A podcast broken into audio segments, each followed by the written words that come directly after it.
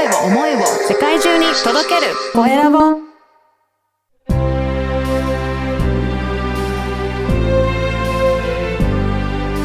経営者の志。こんにちは、山口智子です。前回に続いて英語講師の佐藤圭さんがゲストです。後半もどうぞお楽しみください。え前回は佐藤圭さんがえろくろをして大学に入ってというそこのお話を中心にいろいろ伺ってきましたけれども、あのぜひ伺いたいのは、あの今会社の経営もされていますが、その経営者になりたいな、なろうかな、そういうふうな思いはもう学生時代からあったんですか？そうですね、やっぱり僕自身がずっと教育で携わりたいって思いがあったんですけれども、まあ、教育イコール学校の先生っていうのが僕の中でのイメージで、確かにそれも一つの手だと思うんですけど、せっかく自分が人ができないような経験をやっぱり環境のいろんな問題がある中でやっぱりやってきて、それを乗り越えられた、で乗り越えさせていただいたっていう環境になった時に、まあ、ただの学校の先生よりもなんかいろんなやり方があるんじゃないかなって思っていて、でそれが会社員なのか別の形なのかわからないんですけれども、なんかその中で自分の中でピンとくるその仕事の仕方っていうのがやっぱり見えなかったんですね。なのでその中で低迷している時になんかおぼろげながらに自分でやってみたいなって、会社やってみたいな、社長って難しそうだなとか、経営ってどうやるんだろうって何も知らないってずっと悩んでた時に、改めてその迷ってしまって、でどうしたらいいんだろうって思った時に、ふと確かあの自由が丘かどっかの駅だったと思うんですけれども、あのそこで手相占いやってますみたいな形で、もうふと入って何の意図もなく、別に占いが好きとかそういうことではなかったんですけれども、そこ入ってみて手相を見てもらって、なんかものすごく当たってて、で君は会社員になったりとか誰かの下で働くことは向いてないから、将来的には実際に自分で会社をやって進んでいった方がいいっていうふうに言われて、でじゅうきゅうかにじゅうぐらいの時に見てもらったんですけども、まあ浪人してる時にちょっと未来が真っ暗な時になんかいろいろ見てもらって、でこのまま頑張れば大丈夫って言ってくれたんですね。それは手相が言ってくれてるよと。で、何歳の時にこうなって、何歳の時にこうなるから、そうなれるように動きなさいって言われて、で、それを信じて動いた時に、やっぱり不安になっていろんな他の、まあ、占いというか、占星術だったりとか、その法医学だったりとか、風水とかいろいろやっていく中で、なんかものすごく気持ちが楽になって、あ、なんかこんな風に道しるべがあるんだっていうふうに思ったときに、まあ、ちょっとそこから気持ちが楽になって、絶対将来的には自分でやってみたいなと思って、まあ、大学時代から、その大学入ったときにすぐにでも動けるような状況を作ろうと思って、で、まずやっぱり大学に行くっていうのを選んで、じゃないとやっぱり大学に行かないとこれが全部崩れるなと思ったときに、前半の話でももしかしたら質感かもしれないんですけど、諦めなかった理由っていうのは、やっぱり大学行かないと実現できない未来がやっぱり自分で見えてたので、ここの未来を捨てるイコール人生を捨てるだったので、本当にだから死ぬか大学行くかぐらいの勢いだったんですよね。だからそこは本当に意識して今やって、無事予想通りにはやらせていただいてますね。ちょっと意外だったのが、その、まあ、占いだったり風水だったり、はい、まあ、気学とかもちろんそういうのはあると思うんですけども、そういうもの私も好きなんですが、あ、佐藤圭さんも取り入れてたんだっていうちょっと驚きが。そうですね。はい。やっぱりその人間って悩むと思うので、悩んだ時の指標として、まあ人に聞くってよくあると思うんですね。この服とこの服どっちがいいとか、こっちとあっちどっちが自分に合ってると思うとか、物事小さいことから大きいことまで、やっぱり人に聞くっていう時に、あの、皆さん絶対に日常的にやってると思うんですけど、その人に聞くっていう状況が僕にはなかったんですね。浪人生って友達もいなければ、別に僕、あの、予備校行ってたわけでもないですし、ずっとミスタードーナツとかサティワンとか、うん、あのディズニーランドとかでバイトしたりしてたんですけども、ね、その中でバイトでそういう話もできないし、誰が学歴が高くて誰がどういう思いでいるかとかって話す余裕もないしっていう中で、やっぱり人に聞くっていう状況がなかったので、この占いだったりとか、そういった何か先人が作り上げてきたそのデータ的なものに身を寄せていくことによって、ちょっとやっぱり気持ちが楽になるっていう、うん、本当にあのそういったことをずっとやってきて、いつの間にかそれが自分の血となり肉となり、うん、人に伝えられるところにまでなってきたっていうのはありますね。本当背中を押してもらうきっかけになっているっていう感じですよね。はい、そうですね。そしてまさにそこに向けて動いてきたからですよね。はい。もう本当に、やっぱり、あの、ある意味素直である意味頑固なんですけども、うん、あの、まあ、頑固な人って自分がピンときたら全力でやるんですけど、うん、ピンとこないとやっぱなかなかできないんですよね。うんうんうん、よくその僕も多分人には見せないぐらい負けず嫌いだったり頑固だったり、そのピンときたらやっぱりやりきるので、なんかそこをやっぱり背中を押してくれるブーストできるものがこれあれば積極的に使いたいなっていうふうに思ってますね。でもまあそういったことも含めて、あの里圭さんってこの情報量とか、まあ、情報収集力だったり知識とか本当にすごいなといつもお話しして思うんですね。あとアイデアとか視点ですね。はい、この辺はどういうふうに自分の中で養ってきたのか。はい、そうですね。やっぱし、えっと、まず端的に言うと、その英語の学習をしていると、世界中の情報がやっぱ入ってくるわけですよね。で、例えば大学受験の英語とかも一時期もうずっとやってたり、高校受験の英語とかもずっとやってたりするんですけど、やっぱり例えば東京大学とか、慶応大学とか、そのいわゆるトップ校の英文って面白いんですよね。最新の情報を出してきたりとか、もうまるでなんか最新の情報を手にしながら、その英語の知識も作って一石二鳥っていう形なんだから、中途半端な大学目指すより、ある程度国立とか、あのそういった高いとこ目指す勉強したいなと思った時に、やっぱり英語で学んでるといろんな情報が必然的に入ってくるっていうのがまず一つなのと、あとはやっぱり情報収集のトレーニングを意図的に自分で受けてきて、まあ YouTube だったり本だったり、いろんなやり方があると思うんですけれども、なんかそこのどうやった情報をまとめればいいかとか、時間が少ない中でどうやって勉強時間を確保すればいいのかっていう、いわゆる方法論っていうのがやっぱり自分の中であって、まあよくそのある話だと思うんですけど、目の前に木があって、これを切り倒さなきゃいけない時に、あの目の前に斧があって、で、あなたはどういうふうにこの木をにじゅうよじかん以内に切り倒しますかって言った時に、うん、ある人はその斧を使ってめちゃめちゃにじゅうよじかんやりまくるっていう人と、切りまくってもう時間の限り続けていく。で、ある人はその斧をちゃんと研いでしっかりとした武器にして一瞬で切り倒すっていう。僕はどっちかというとやっぱりその磨く時間っていうのを大事にしているので、今までは磨き方がわからなくて下手くそだったんですけども、それってどうやって磨けばいいかっていう情報を収集できてれば、にじゅうよじかんがむしゃらに頑張んなくてもいいわけですよね。なんかそういったことを意図的にやってきたっていうところで、やっぱし人よりスタートが、まあ大学の頃からろくねん遅れてるっていうところで、今も例えば普通の会社だとさんじゅうなんさいっていうのはある程度の役職につける人もいると思うんですけども、やっぱり自分は会社自分で一人でやって、で、いろいろ自分で考えていかなきゃいけないっていう状況にあるので、その環境がやっぱり人を作るなっていうのは、今の山口さんの話聞いて改めて感じましたね。無意識にずっとやってたことなので、なんかちょっと発見がありました。本当ですか。あ、よかったです。えでもその、まあ、会社を経営する中で、あとたくさんの生徒さんを教える中で、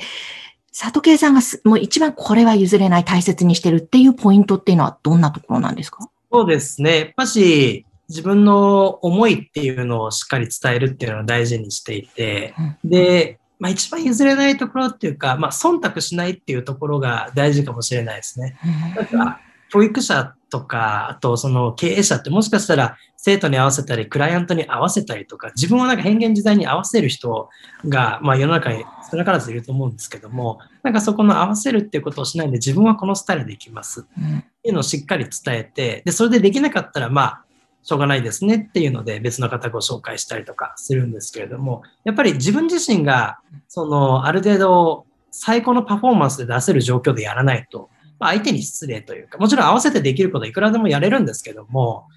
で僕がやっぱ子供の頃大人見た時に、なんか自分の意思を言わない大人って多いなって思ったんですよね。なんか生徒に合わせたりとか、なんかその人の顔色見たりとか、なんかそんな生き方って僕は面白くないし、輝いていないし、子供からしたら、なんかすごく大人って退屈な存在だなって見えてたので、だから常に気持ちはさんさい児でいるみたいな感じですね。うん。やりたいようにやるっていうか、まあ、あの、常識の範囲内でっていうところですけど。いや、でもなんか今のお話伺いながら、やっぱりどうしてもその私もね、お客様、話し方を教えたりするときにレッスンで、はい、お客様の顔色を伺って、ちょっとやっぱり変えてしまったり、はい、こう、うんな嫌われないようにみたいな部分がちょっと出てきてしまう部分があるな、はいはい、いや確かにでも自分はこういうスタイルでこれが信念で教えてますっていうのはやっぱり強く持ってないとブレてしまいますもんね、はい、そうですね。やっぱり相手に対しても結局自分が合わせてしまうとその変な余白ができるわけですね、エネルギーと。それってすごく 僕, 僕がやってるとやっぱり失礼というか、一方でその僕が生徒だった時にそういう先生の授業って嫌だったんですよね。うん。なんか合わせてくるっていう、なんかバレバレというか、なんか人間的魅力を感じない、うん、っていうところで、それができたらプライベートでも仲良くなれますし、もちろん本当に合わないっていう時は合わないことはもちろんあるんですけども、うん、まあそれは ひゃくパーセント 何かをっていうことをする必要はないと思うので、うん、うん、なんかそこはやっぱり曲げないようにというか、あのそんなに強く言うわけじゃないんですけども、スタイルとかいろいろ伝えてこういうふうにやりましょうねっていうところとかはしっかり伝えていきますね。うん、いやそうですね。ちょっと大切ですね。勉強になりました。そこは。うんうん、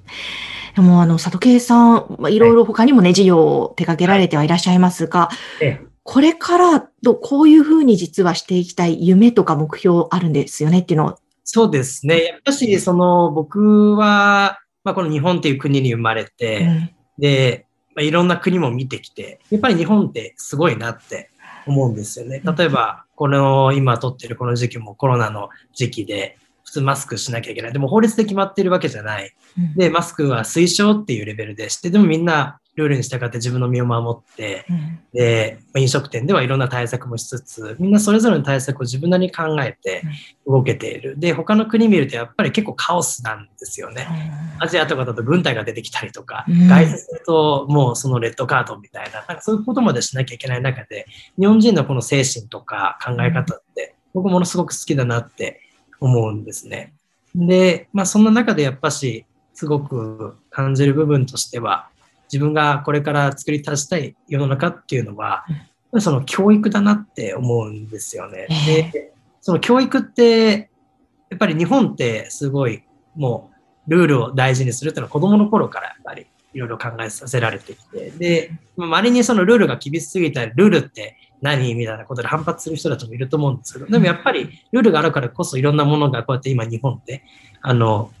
交通ルールとか、その仕事のルールとか、挨拶のルール、コミュニケーションのルール、いろいろあると思うんですけど、やっぱりある程度そういうものって大事だと思うんですよね。そういった時に、やっぱり人を変えられるのっていうのは、なんか教えて一緒に育っていく。もしくは、その教育っていうのが共に育つっていう意味での、その教育っていうので、それを、そんな世の中を、やっぱり個人がこれだけ発信ができる時代になって、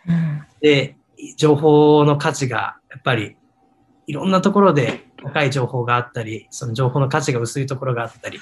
その情報の精査もしなきゃいけなくて、やっぱり考える能力ってものすごく重要だなと思っていて、それこそが、まあ、平和を作るじゃないんですけれども、心の安定をやっぱり土台になっていくのが考えたり、学んだりするところで、やっぱりそこにはコーチや教師、講師っていうのが必要になってくると思いますので、なんかそういった人のリテラシー能力とか、なんか生きるための術を一緒に考えられるプラットフォームだったり存在だったり、そういったものを一緒に考えて作っていきたいなっていうのは今後の、まあ、夢というか使命というふうに捉えてやってますね。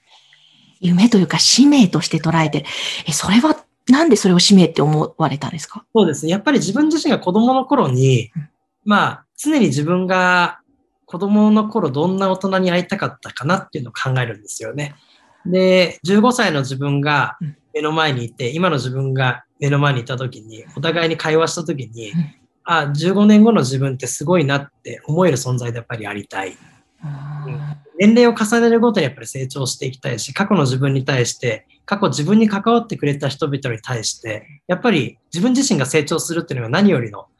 あの、恩返しというか、その、子供の教育と一緒だと思うんですね。親にとってやっぱり子供の成長って何より嬉しい。と同じように、子供が年々年取っていく、年々重ねるたびに成長が薄まっていくって、これほど残酷なことはないと思うので、やっぱりその中で自分自身の成長をしつつ、やっぱり周りの成長を促す。で、国の成長にも経済の成長にもなってくると思いますし、やっぱりそれって教育だけじゃなくて、いろんな授業の人たちが多分心の中で思ってたりとか、エスディージーズ だったりとか、なんかそういうところでいろんなあり方があると思うんですけれども、なんかそこが抽象的すぎて、いろんな部分で。なので僕ははっきりこの教えるっていうことで何か成果を作っていきたいなっていうのは今ありますね。ちょっと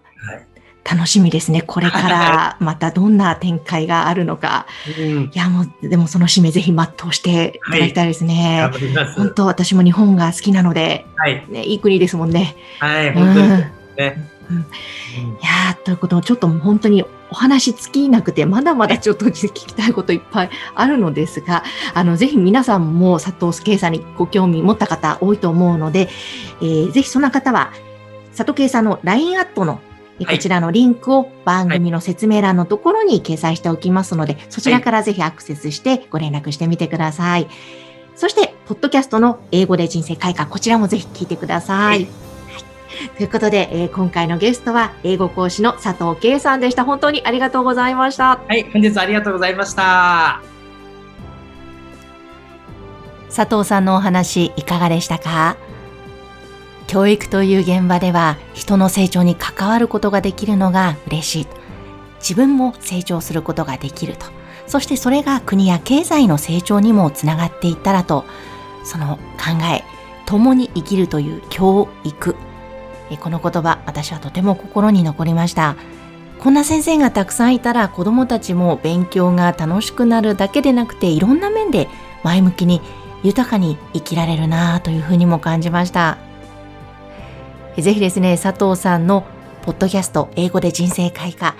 こちらもたくさんの勇気元気いただける番組でもあり、かつ英語の勉強もできます。ぜひお聞きください。経営者の志、今回のゲストは英語講師の佐藤圭さんでした。